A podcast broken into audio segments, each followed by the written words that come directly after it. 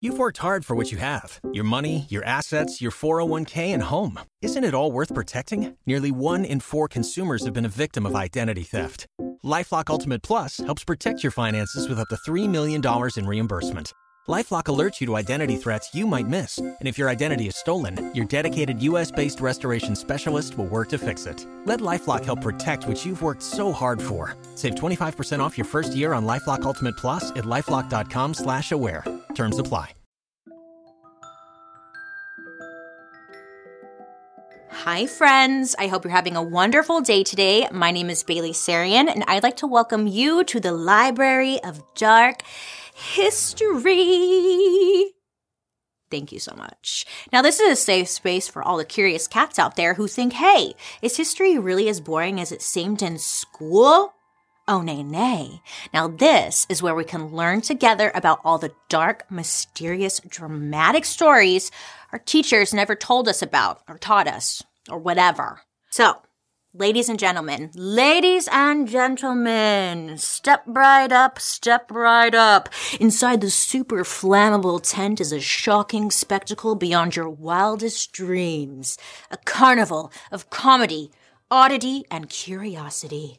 A sensory feast so magnificent, the brain will not believe the eyes and ears. Hurry!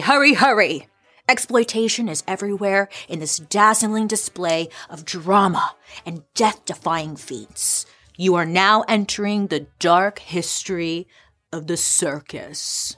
Welcome to the darkest show on earth. Look at Joan. Shout out to Joan really quick. She came ready as the ringleader for today's show.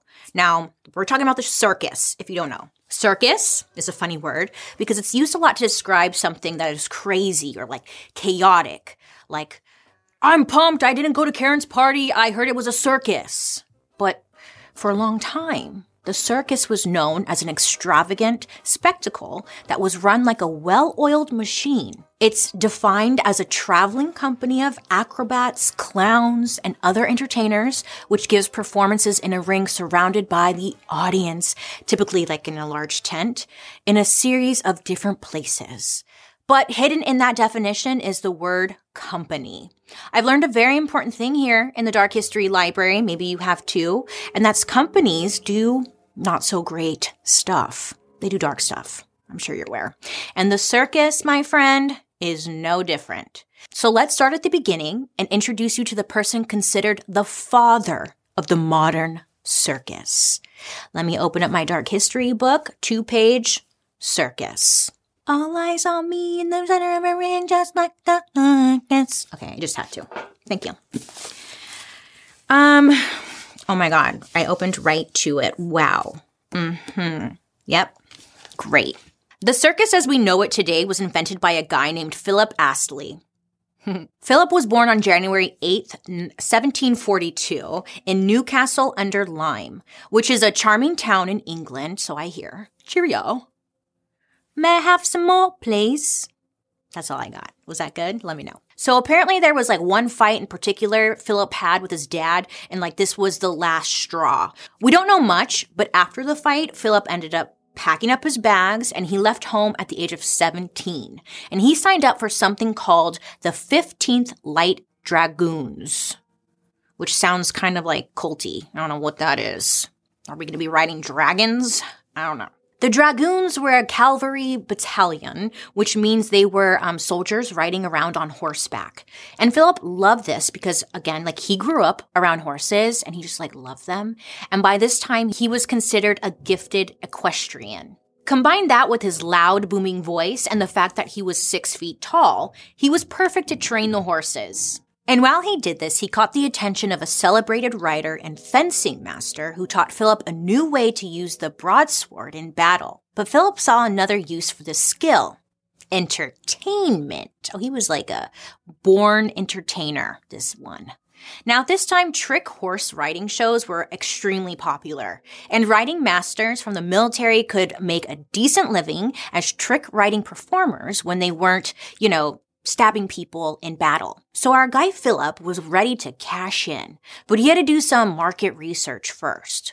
Smart man, you know? So he went around to successful London theaters to find out what put butts in the seats. What's going to bring the people in? And he discovered that audiences were attracted to visual acts. We are visual creatures, okay? So there were things like jugglers, rope dancers, acrobats, which were called posturers at the time. But these acts weren't the focus of this show. They kind of filled the time between theatrical performances. All these performers used to work at Catholic fairs, but that went out the window with the rise of Protestant religion and industrialization. And it's so random to think like at Catholic fairs, there's like a juggler juggling for Jesus. Juggling for Jesus. That should be a shirt. Juggling for Jesus. The timing of this couldn't be any better for the kind of show Philip had in mind. So Philip had a horse riding school where he would teach riding skills in the morning, and by the afternoon he was performing trick riding displays. But after he visited those London theaters, he was like, I'm going to switch things up a little bit. He kept the trick riding elements, but he also built a crude stage and hired acrobats, tightrope walkers, and jugglers.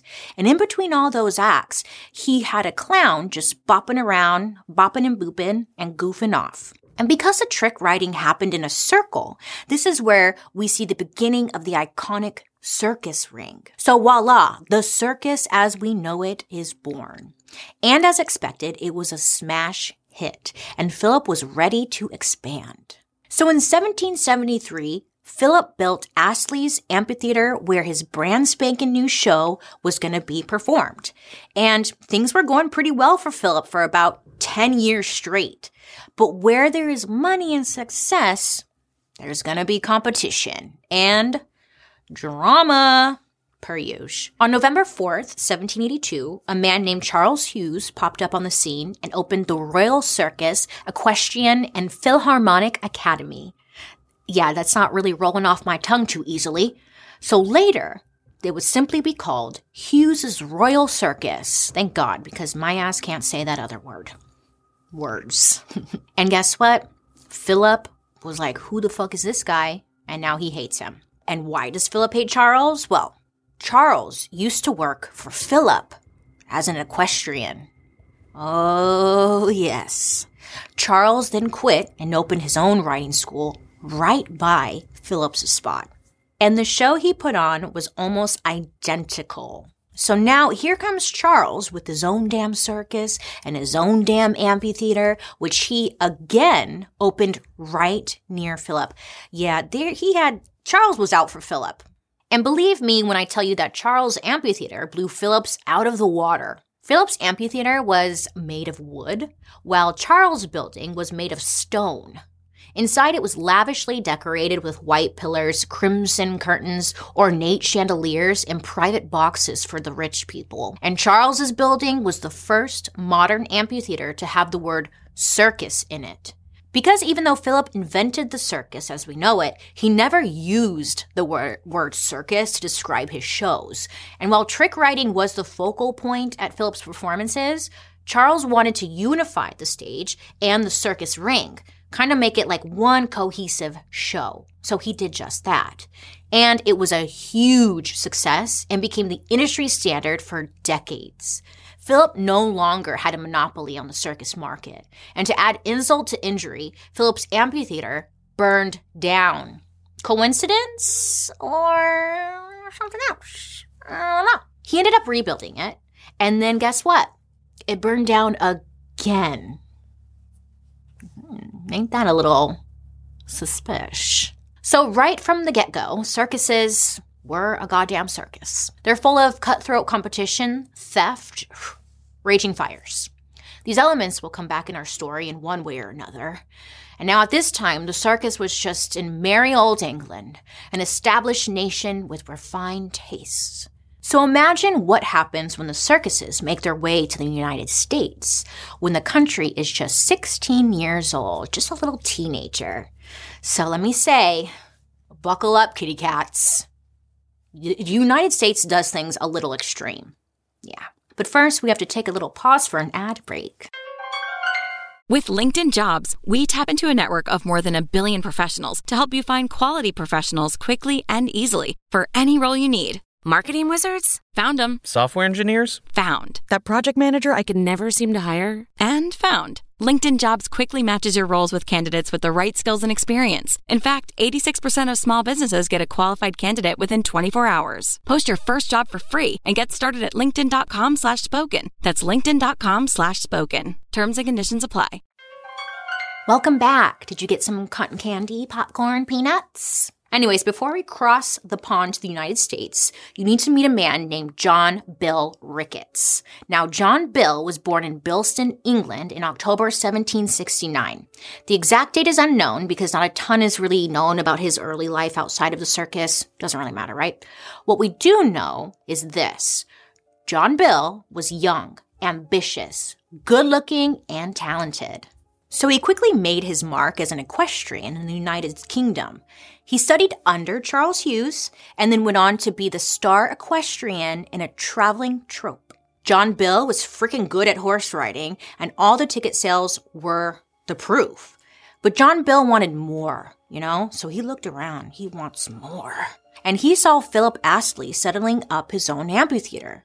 He saw Charles Hughes copying Philip and calling it a circus. And both of them were printing cash. So John Bill was like, hey, I'm the first writer of real experience. I'm also super good looking. I should have my own thing too. So by 1791, John Bill and his circus company hit the road where he toured mostly in Scotland and Ireland. And sometime during the next 2 years, John Bill had an idea that changed the course of entertainment history. Now, there was a lot of competition in the circus market in England, but you know what? There wasn't any competition in America. Eh? Idea. Now, America was just emerging from the Revolutionary War and trying to figure itself out. She's going through an identity crisis, America. From the ground up, America's going through her churches, banks, laws, everything to support a society was being created every day. And because they were busy with all of that, amusements didn't really exist yet. Entertainment didn't really exist yet. And even if they did, the idea of public entertainment was considered inappropriate or immoral. Kind of like the whole period thing. What isn't inappropriate or immoral at this time, right? How dare you have fun? Because that's immoral. Now, the United States wanted to live by the highest standards of moral behavior, which is honestly laughable because, have you been watching the show? Joan? LOL. Great. So back to the story. In 1792, John Bill Ricketts and several of his circus performers landed on United States shores, and this merry band of entertainers made their way to Philadelphia for a couple of reasons. Philadelphia was the largest city by population in the country at the time, so lots of potential paying customers. It was also the temporary capital of the United States while Washington, D.C. was being built, so it makes sense why they would want to set up there, right? Because United States politicians were super hot at that point, everyone was talking about them and, this new sexy country who's just 16 years old, Lolita. I'm reading Lolita and it's never mind. I'm getting off. Don't let me get off track. Anyways, so imagine John Bill wants their stamp of approval to make his circus go viral. And boy, does he get his wish. Now, back in Europe, many circuses performed in established theaters in major cities. But I mentioned, public entertainment wasn't a high priority for America, because it's just the beginning. Don't even know what the fuck's going on. Because of this, when John Bill and his circus troupe showed up, there was nowhere for them to perform. But this didn't stop him. John Bill went right to work on his own wooden arena, and by the end of 1792, it was complete. John Bill called it Ricketts' Art Pantheon and Amphitheater. What the hell's a pantheon? And that's where the troupe began training.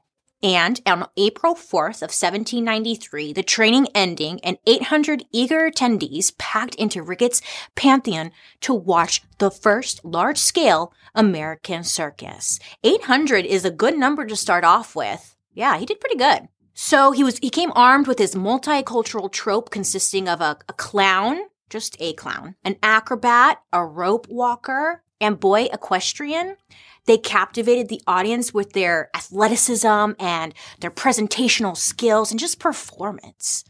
Plus, John Bill went back to his roots and wowed the audience with his trick riding skills. Again, there's no entertainment at this point, so this was like, people are just fucking losing their shit.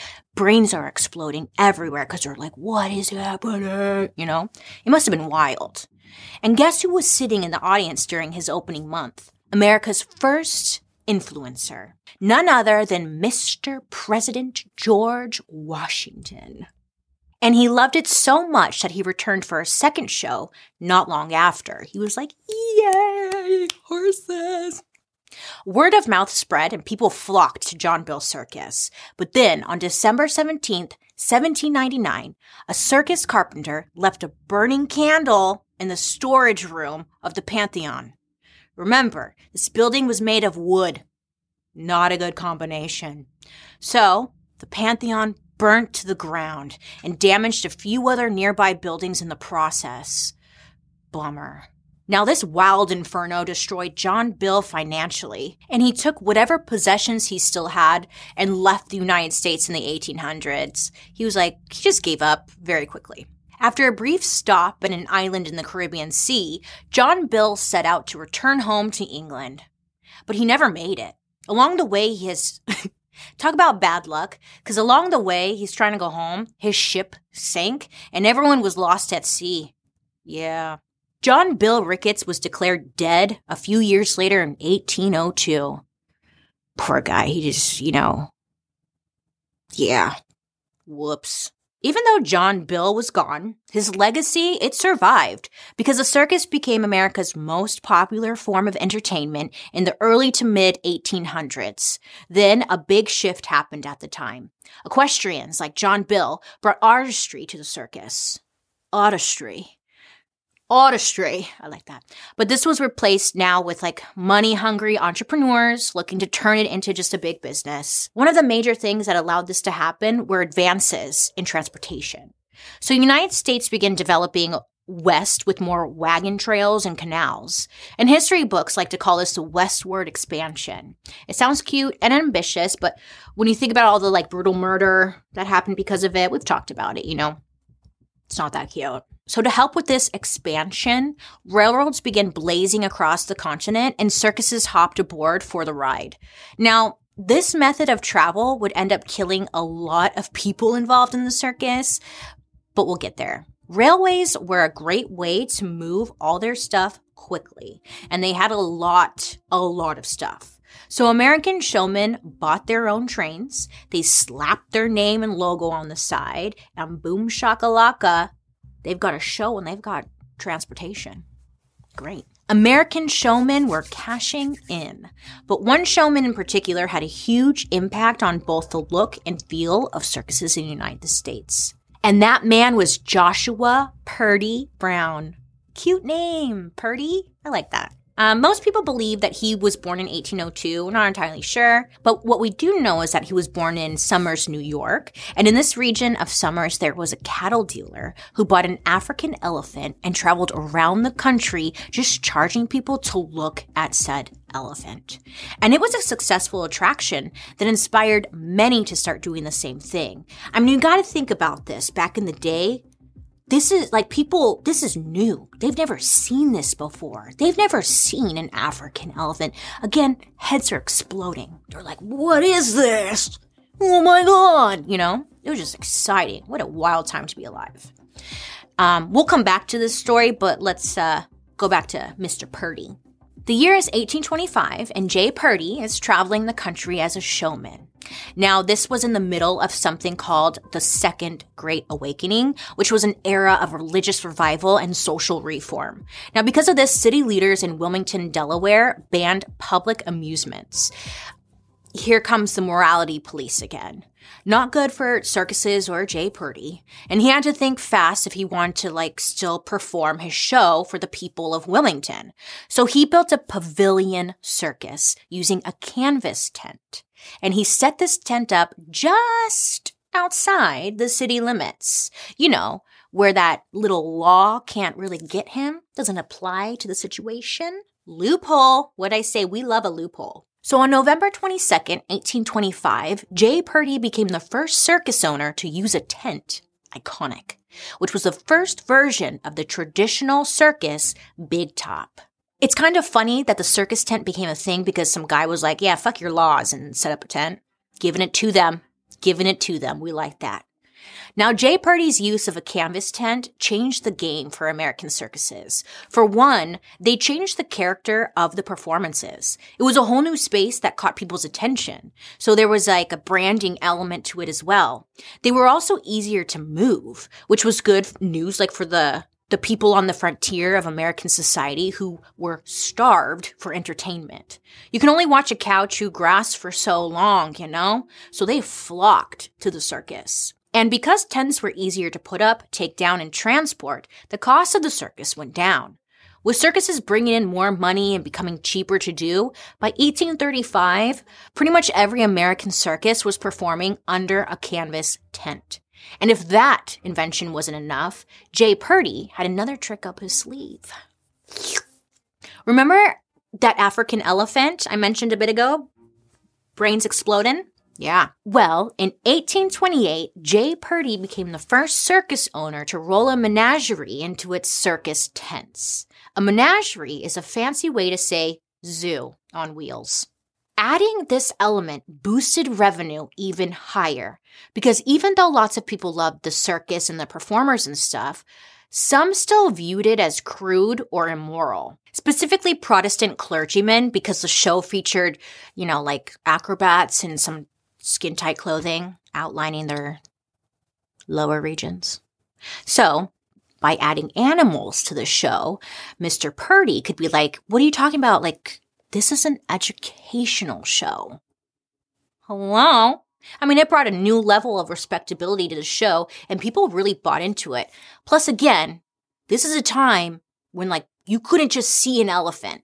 So, people want to see an elephant. What is that? Let's see it. 1 year later, an animal trainer and certified insane person named Isaac Van Amberg had a wild idea. He climbed into a cage with a lion, a tiger, and a bear. No, I'm just kidding. No bear. But a lion, a tiger, and a leopard during a performance in New York. He's also credited with being the first person to stick their head into a lion's mouth. And he survived to tell the story. You've probably seen the image, like that classic image of a man holding the mouth of the lion open with their head sticking in. Yeah. Shout out to this guy right here. This whole thing is unfortunate because he became one of the most cruelest and most abusive animal trainers of all time.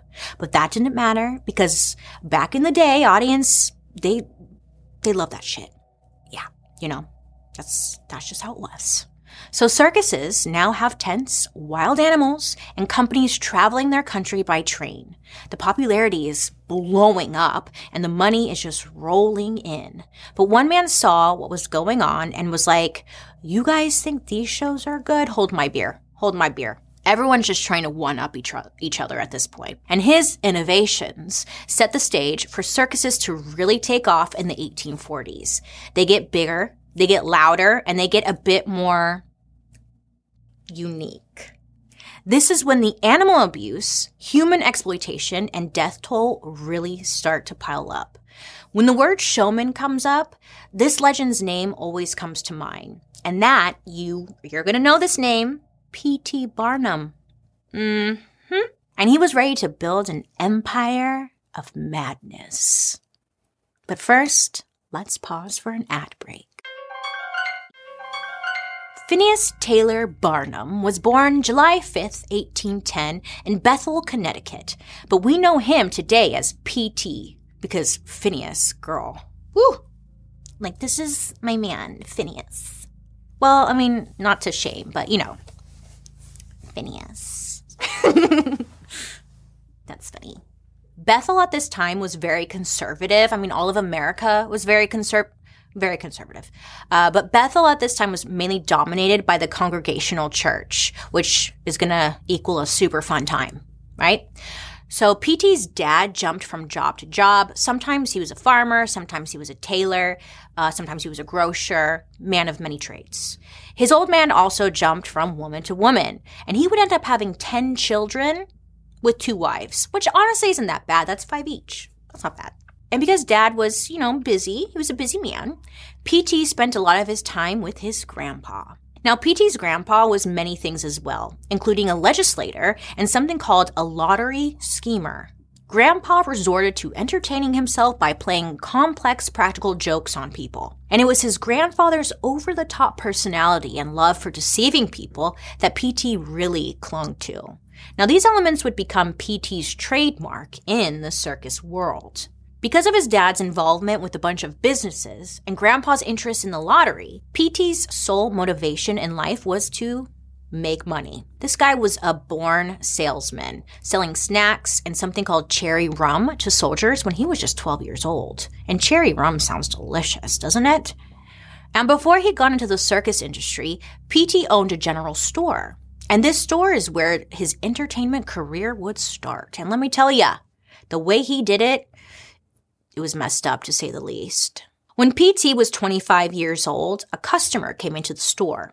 Now, she's telling PT that she's looking to sell a curiosity. And PT was like, what the hell does that mean? Let's have a look. But this curiosity, it was a human.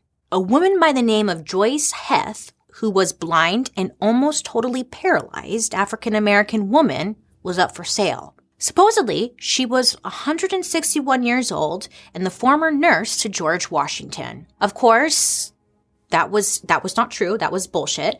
But the customer was saying that Joyce was drawing crowds of people willing to pay to hear her speak and sing. And PT was like, did you say pay? I love that. And he decided, I'll buy her, just like that. He went on to market her performances and build her as the greatest curiosity in the world. That's his word, not mine. PT posted ads all over New York to get people to come see Joyce. The show was a big hit for a while, and even when ticket sales started to drop, PT was quick to find ways to win the audience back. He started claiming Joyce wanted to use the show money to buy her great-grandchildren out of slavery. Just really tugging at the audience heartstrings, and it worked. And when audience interest started dropping again, PT sent an anonymous letter to the Boston Press claiming that Joyce wasn't a real person at all. She was actually a robot made of whalebone, springs, and rubber. Now you might be saying, Bailey, this definitely doesn't feel right, and it also doesn't feel legal. You can't just own a human at this time in Pennsylvania and New York because, slavery was already illegal there.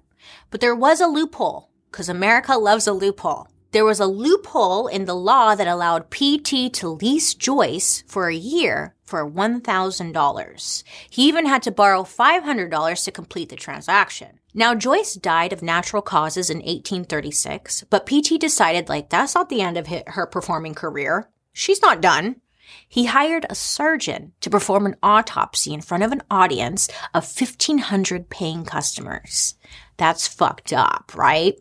During the autopsy, the surgeon revealed that Joyce was actually no older than 80 when she died. So she couldn't have been George Washington's nurse, and you'd think this would expose him as a fraud, but PT was a fucking snake. He immediately announced to the audience that the corpse was a fake, and Joyce was still alive and performing somewhere else. But how did PT get away with this? Well, it's because he believed that if you said anything loud enough, the public would just kind of buy it. And I mean, that's not necessarily wrong. He is on record saying, quote, "The American people like to be humbugged," end quote. Humbug is an old-timey word meaning to deceive. Humbug. PT is saying Americans like being lied to. And boy, was he right. P.T. Barnum's first real move into showmanship came when he paid for the right to rent an aging black woman and parade her around cities claiming she was something she wasn't. And then, to boost sales, he literally removed her humanity from the equation, claiming she was a robot. But when a doctor said P.T. was full of shit, he just doubled down on being full of shit, and people just ate it up.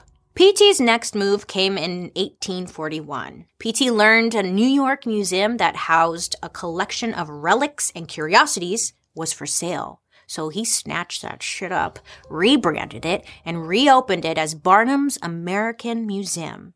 He called this the ladder by which he rose to stardom and riches. P.T. was relentless when promoting his museum. I mean, he slapped the city's first spotlight and some huge banners on top of his building. He then advertised free rooftop concerts.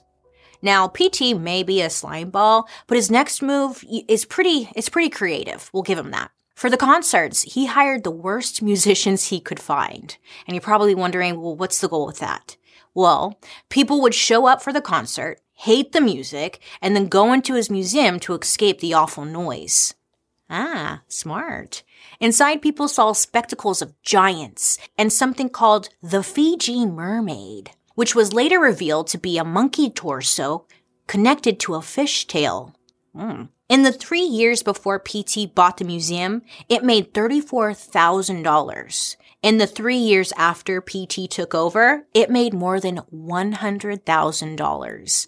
The man was certainly onto something. Then in 1842, P.T. discovered the act that would catapult him to international fame. When he was in Bridgeport, Connecticut, P.T. met Charles Stratton. Now, Charles was 4 years old at the time, and he weighed 15 pounds and was about 2 feet tall. And what did P.T. do? He started marketing Charles as, quote, I'm not saying this, quote, General Tom Thumb, a dwarf of 11 years of age, just arrived from England, end quote. That same year, P.T. opened Barnum's Grand Traveling American Museum to exhibit his, quote, freak show oddities. Yeah. And guess who was the star? Charles! Yes. P.T. and Charles played to packed houses all over the United States and then crossed the pond for a European tour where they met Queen Victoria of England, the King of France, and other royal types. Still, this just wasn't enough for P.T. He needed his kingdom to expand. By 1850, P.T. had acquired a traveling menagerie that had a couple of elephants. But when I say acquired, it was just full on theft and animal cruelty. P.T. imagined having a whole ass herd of elephants, so he sent people down to what we now know as Sri Lanka, where they put 160, quote, native assistants on the payroll to search the jungle. When an elephant was taking a little catnap against a tree, they tickled the elephant's back leg. Thinking it was a bug, the elephant lifted its leg, and when it did, they slipped a noose around its ankle. It's this exact moment when majestic wild animals became prisoners. In his own autobiography, P.T. said this search party, quote, killed large number of huge beasts, end quote. But 11 unlucky elephants were jammed onto a boat for a 12,000-mile voyage to New York City. Or just New York, sorry. One died on the way and was unceremoniously dumped into the ocean. Oh, fuck. Yeah. When the elephants arrived in the United States, P.T. paraded them down Broadway and made them a main act of a new traveling show. Barnum's Great Asiatic Caravan Museum and Menagerie. Did I say that right? Menagerie. Whatever. You get it. Over the next couple of decades, a bunch of other stuff happened in P.T.'s life, including a dip into politics. And girl, that's a story for another day. This is about circuses, okay? So anyways, this is where circuses re-enter the story. Again, at this time, they're still hugely popular, and P.T. wanted to combine his freak show and his little zoo situation with a circus. But he wasn't in the circus game yet, you know? And to get there, he made a series of slick business deals. After a series of fires, again, lots of fires, that ended up destroying P.T.'s museum in the 1860s, he kind of retired from the show business, and he hadn't been a part of the traveling show for a while now, but two men with a successful show realized that P.T., he had some name recognition. So they all sat down, and the men were like, P.T., you gotta get back into the showman game. We got such a great idea. And they ended up creating a deal in 1870, and created an enormous spectacle that would later be called the greatest show on earth. Bold claim. Bold claim. right? And P.T. was super jazzed about combining his passion for curiosities, animal captivity, and human exploitation with his interest in circus shows. So at the tender age of 64, P.T. Barnum is officially in the circus business. So by 1880, P.T. was doing pretty well for himself, but so was his main competitor, Mr. James Bailey. Oh my God, that's my name. Ah! I know. Isn't that fun when, like, someone has your name? I never meet Baileys. Are you a Bailey? Let me know down below. Now, Bailey had a few circuses to his name.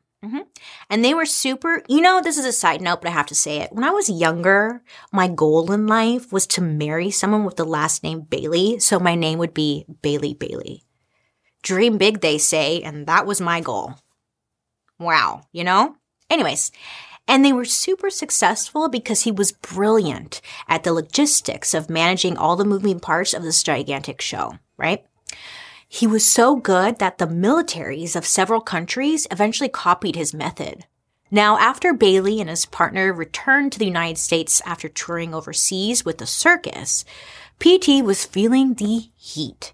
So he approached Bailey and he's like, look, listen, if we can't beat each other, let's work together. Right? Let's strike up a deal. And they did just that. But why would Bailey need P.T.? Well, by this point, he was considered an incredible showman. So they merged companies and created the Barnum and Bailey Circus. Oh, that's so nice, right? P.T. was the face. Bailey was the brain, as we are. And they were actually the first circus to utilize the iconic three-ring design. The size of those three rings, well, each were 42 feet in diameter, which was a standard created by Philip Astley way back in the day. And the size made the physics of trick riding on a horse a lot easier. Anyway, the P.T. and Bailey merger created a near monopoly in the circus market. And what happens when companies are unregulated and hold all of the power? Nothing good ever. Now, because the circus industry was unregulated, circus owners and managers barely paid their workers anything. I mean, they didn't have to. And there was one dirty practice in particular. It was called red lighting. And this is when a worker is owed money and a circus doesn't want to pay them. So what do? They throw them off of a moving train in the middle of the night. Dude, America is wild. And every circus season, workers and performers were injured or killed. And that's not funny, but I'm just laughing because the idea, the performance of it all, you know? So Bailey, the circus guy, not me, said it was cheaper to add new men at every stop versus paying fair wages and just keeping them around. Which, I mean, he wasn't wrong. And if you weren't thrown off of the train, there was a decent chance you'd be involved in a gruesome train wreck. Remember earlier when I mentioned circus owners buying their own trains? Well, P.T. was probably one of them to first do that. His train was also involved in the first known circus train wreck that killed 6 people in 1877. I'm telling you, the circus is just drama, right? Like, my God. Over the years, there have been 57 known circus train wrecks with 178 human deaths. The number of people injured is even higher. And the number of animal deaths isn't even recorded because why would they record that? And we don't even know how many people got thrown off of the trains. Sheesh. But even these grim numbers couldn't stop the circus's inevitable explosion. At the peak of the industry, when the circus pulled into town, it was like Christmas or the 4th of July. Banks and schools actually closed so townspeople could watch the elephants, zebras, camels, clowns, lions, tigers, trick riders, and acrobats as they paraded from the train stop to the circus grounds. And let's not forget, again, the oddities that P.T. was so grossly fond of. There was a bearded lady, conjoined twins from Thailand who P.T. called Chang and Ang, and the pair of brothers from Ohio with dwarfism, who P.T. dubbed the, quote, wild men of Borneo, end quote. After this parade down Main Street, families stood in awe as the big top was raised up. Shortly after this, those very families flooded into the venue and watched in awe as Barnum and Bailey put on a show none of them have ever seen before. I mean, it was super successful. Everyone from adults to kids were just captivated. And it was like this in almost every town that they went to for a very long time. But after a sudden stroke in 1891, P.T. Barnum died at home. R.I.P. He's buried in Bridgeport, Connecticut, in a cemetery he designed. And then in 1906, James Bailey died from a bacterial infection. This infection came from plucking out his nose hairs. Sounds about right, Bailey. Sounds about right. So the Barnum and Bailey infection, circus, died too. JK. There was too much money on the table for that to actually happen, right? So a competitor of Barnum and Bailey saw an opportunity, of course. Welcome to the stage, the Ringling Brothers. Great. These were 5 brothers from Baraboo, Wisconsin, who created their own circus in 1884. What started as a show of just the brothers expanded into a major company traveling by train. So when their main rival, James Bailey, died, they were like, fuck yeah, and then they jumped into action. They bought the Barnum and Bailey Circus, and the organization became known as the Ringling Brothers and Barnum and Bailey Circus. Now this operation would go on to become the circus of all circuses. They dominated the entire industry for decades. They employed thousands of people and traveled on nearly 200 railroad cars. And as their monopoly on the industry only got bigger, the horrible shit they did only got worse. This is when kidnapping and human trafficking enter our story. Come on in. At this time, the Ringling Brothers featured a sideshow with 2 performers who were being called Echo and Ico. But those weren't their real names. They were George and Willie. And, it's not funny, but I'm sorry. It's not funny because they were the grandsons of formerly enslaved people whose parents were tobacco sharecroppers. I'm laughing because, just the names that they chose, you get it. No, maybe you don't. They were from Virginia. And in 1899, when George was 6 and Willie was 9, they were in a tobacco field when along came a guy named James Shelton. Now, James, he didn't have a great job. He was known as the, quote, freak hunter, who would just creep around in, bushes looking for potential sideshow attractions, a.k.a. he's like, hey, you're weird. Come here. Let me talk to you. And George and Willie caught his attention. Probably wondering why, what was this?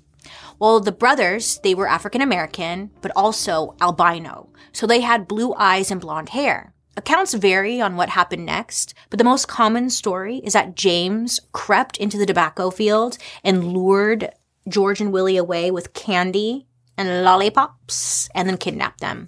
Chitty chitty bang bang, anyone? Candy, lollipops. That's this shit right here. Now, the timeline of George and Willie's early years isn't well documented, but what we do know is that from 1914 to 1927, circus managers turned George and Willie into, quote, sideshow freaks. Now, the boys were forced to grow their hair into long dreadlocks. Sometimes they were billed as the sheep-headed cannibals from Ecuador. Yep, that happened. There were other times that audiences were told that George and Willie were Darwin's missing link between humans and apes. Yeah, just all bad. The whole time, James acted as their manager as they toured the United States, and he never let the boys have any of the money they made. And he also made sure they never went to school or learned how to read. Eventually, James Herman got sick of them begging to go home. So what did this bucket of scum do? Well, he told them that their mother was dead. And guess what? That was actually a lie. He told them that so they wouldn't want to go home. That's fucked up. When the circus arrived in Roanoke, Virginia in 1927, George and Willie were being billed as Martians who had crash-landed in the Mojave Desert and were here to play some tunes. They were just wild claims, right? Just very creative minds back then. Even though it made zero sense, crowds still showed up. While George and Willie were on stage, they noticed someone in the audience. An African-American woman managed to get towards the front of the crowd, and there before the men stood their mother, Harriet. She started screaming that those are her children. Those are my children. George and Willie recognized their mother, rushed and hugged her because, they were told she was dead. So it was not looking good for James, little fucking liar. So this actually caused like a crowd of commotion. And 8 Roanoke cops showed up to the scene because it was getting very chaotic. And they were trying to like disperse the crowd. Harriet, though, she was refusing to move and refusing to leave. These are her children. She stood defiant as she demanded the police officers let her leave with her sons. And they did. Thank God. They did. Harriet, while this story is one of the more revolting examples of human trafficking in the circus, it isn't the only example. Barnum's goons utilized these vicious tactics a few times.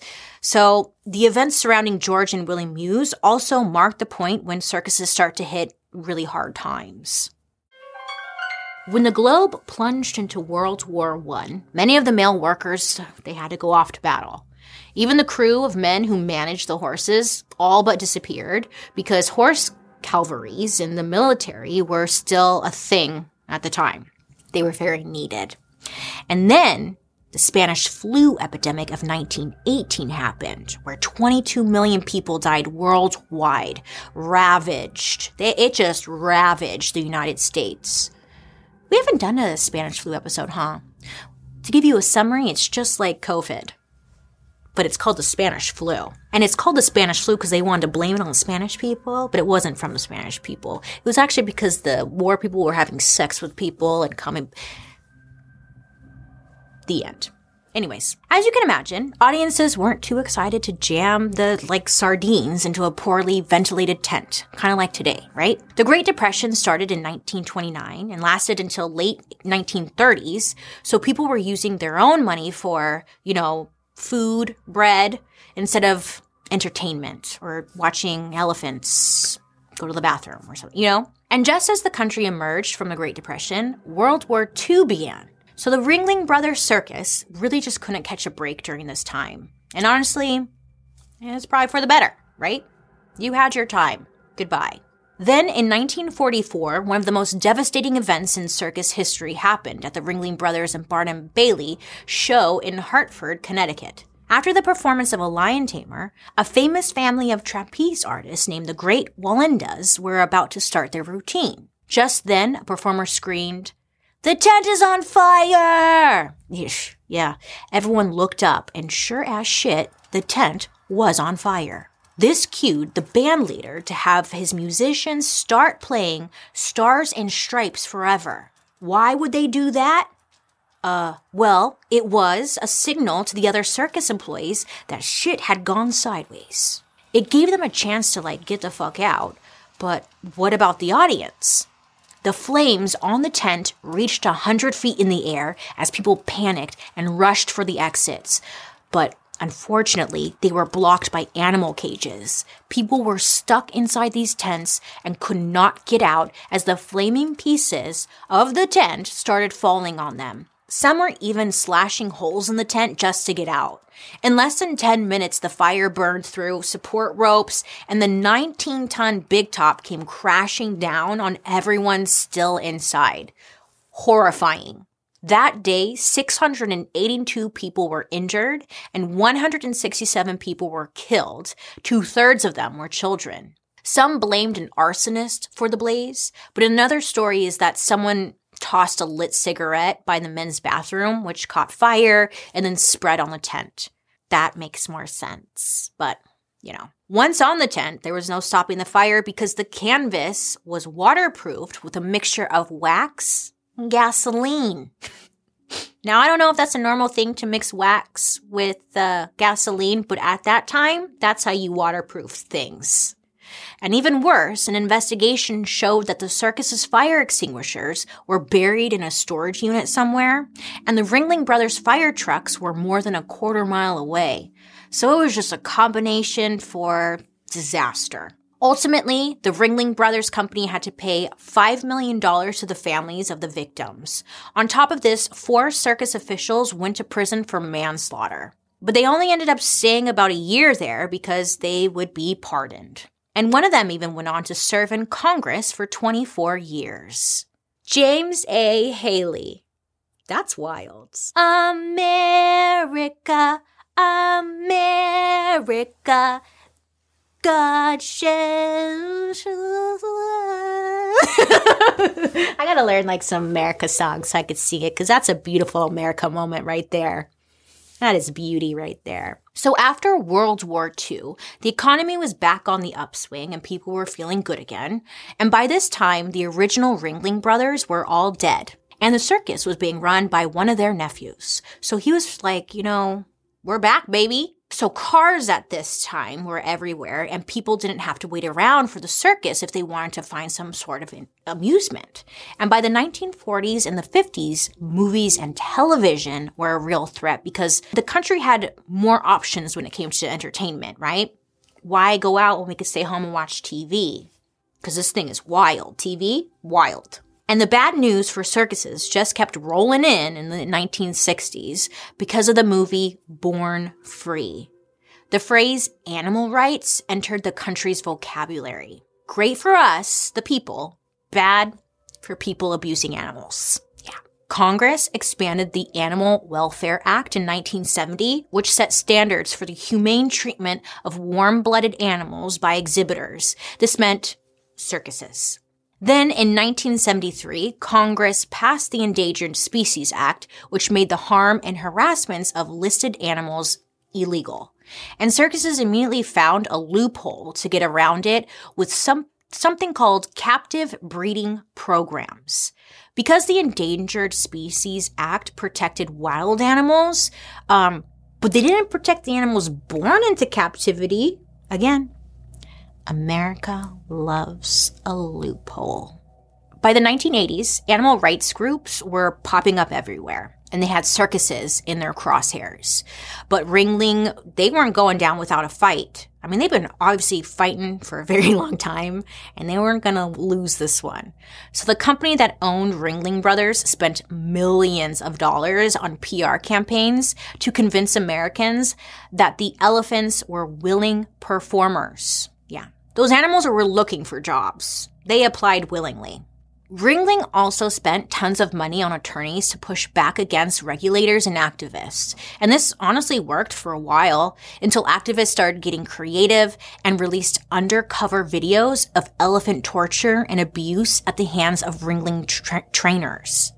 Now this, along with the grisly death of a young elephant named Kenny in 1998, should have been enough to shut down the use of animals in circuses, but it wasn't, because the United States Department of Agriculture, the agency that polices the Animal Welfare Act, was pretty lenient when it came to reports of abuse. I wonder if some of those millions spent by Ringling made it into the pockets of people at the USDA.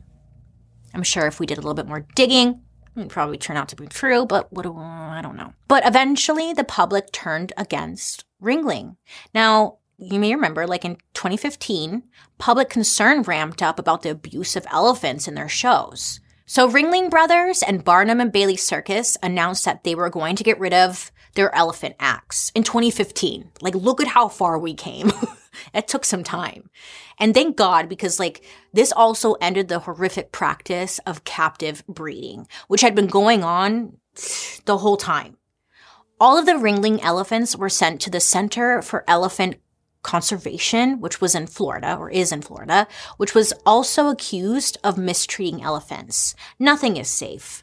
But fortunately, two things happened. Because of bad attendance numbers, animal rights protests, and growing costs, Ringling Brothers Circus performed their last show on May 21st, 2017, 146 years after the darkest show on earth began.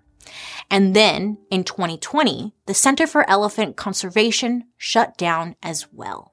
Honestly, it was long overdue because we have Google and stuff now, so we could just watch that shit on the internet, right? No one needs to actually go and see it in person anymore. It's just kind of the way it is now. So P.T. Barnum is on record saying, quote, "I must confess that I liked the museum mainly for the opportunities it afforded for rapidly making money," end quote. money. That's why everyone does everything, is because of money. He said this about the museum he owned in New York. But there is no doubt the mindset carried through to the circuses and was passed on to his partners and the generations that learned from him. And they didn't just learn about money from PT. I mean, when you think back to how his entire career started, he manufactured a hoax about an elderly African-American woman named, you remember, Joyce? And when PT thinks the public likes to be humbugged, he's basically giving himself permission to lie. So forgive me, Ringling Brothers, when you say you didn't abuse your animals, because nobody fucking believes you. Because your entire industry is built on lying to the public and pretending reality is whatever you make it. Well, here's the reality. This was a business model that exploited human beings, encouraged the abuse of workers, tortured sweet animals, rewarded kidnap, and resulted in the deaths of hundreds of innocent people that we know of. But hey, thanks for the overpriced cotton candy. Wasn't that fun? Wasn't that fun? We learned about the circus. I would love to hear what you guys think down below. Remember, don't be afraid to ask questions to get the whole story, because you deserve that. I would love to hear your reactions to this story, so make sure to use the hashtag Dark History over on social media so I can follow along and see what you're saying. Also, join me over on my YouTube, where you can watch these episodes on Thursday after the podcast airs, and also catch Murder Mystery Makeup, which drops on Mondays. I hope you have a wonderful rest of your day. You make good choices. Please be safe out there. And I'll be talking to you next week. Goodbye. Dark History is an Audio Boom original. This podcast is executive produced by Bailey Sarian, Kim Jacobs, Junia McNeely from 3 Arts, Ed Simpson, and Claire Turner from Wheelhouse DNA. Produced by Lexi Kiven. Research provided by Tisha Dunstan. Writers, Jed Bookout, Joey Scavuzzo, and Kim Yeagid. Edited by Jim Lucy. A big special thank you to our historical consultant, Dr. Janet Davis. And I'm your host, hello, hi, Bailey Sarian. Bye.